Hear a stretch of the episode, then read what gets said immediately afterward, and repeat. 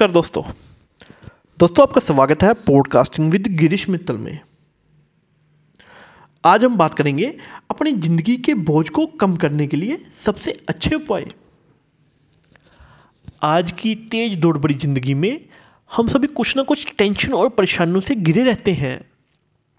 जहाँ एक और हमें घर, परिवार, काम आदि का ध्यान रखना होता है, वहीं दूसरी ओर समय की कमी, बढ़ती तकनीकी विकास का दबाव, भ्रम उतार चढ़ाव, तनाव आदि एक मामूली सी बात नहीं हो जाती।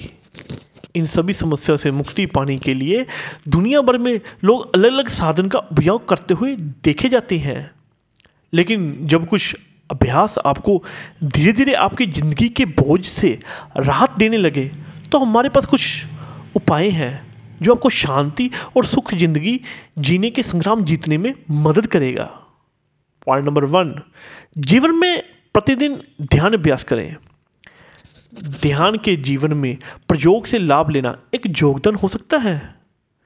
यह आपके मन को तनाव मुक्त स्थिर और भरा हुआ रखने में मदद करता है।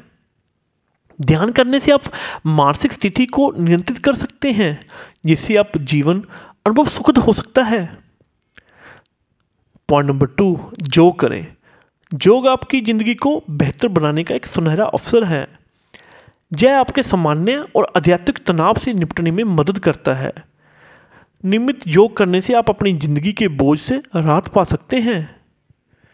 पॉइंट नंबर थ्री, एक अच्छा आहार लें। एक स्वस्थ आहार आपके जीवन के लिए आवश्यक है। समित और स्वस्थ आहार खाने से आप अपने शरीर को अधिक शक्ति प्रदान कर सकते हैं, जिससे आप अपने बोझ से भी मुक्ति होने में मदद पा सकते हैं। पॉइंट नंबर फोर नियमित नींद लें। नींद देर से नहीं सोनी चाहिए।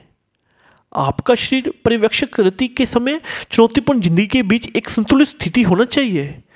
नियमित नींद आपके मन और शरीर दोनों को स्वस्थ रखने में मदद करता है। पॉइंट नंबर फाइव हरिताकी खाएँ, यानी कि हरी सब्ज़ी खाएँ। हरी सब्ज़ी और फलों का सेवन में आपके शरीर स्वस्थ और ताकतवर बना सकता है। तो अगर आप अपनी ज़िंदगी के बोझ से राहत पाना चाहते हैं तो नियमित प्रयास के बाद आप यह संभव होगा। इतने सारे सुझावों में से कुछ ना कुछ आपको ज़रूर पसंद आएगा।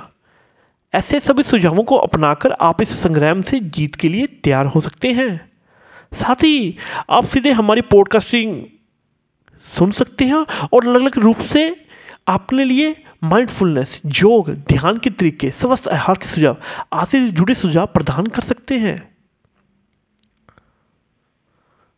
मैं आशा करता हूँ आपको इस पॉडकास्टिंग से सीखने को बहुत कुछ मिला होगा। धन्यवाद। जय हिंद।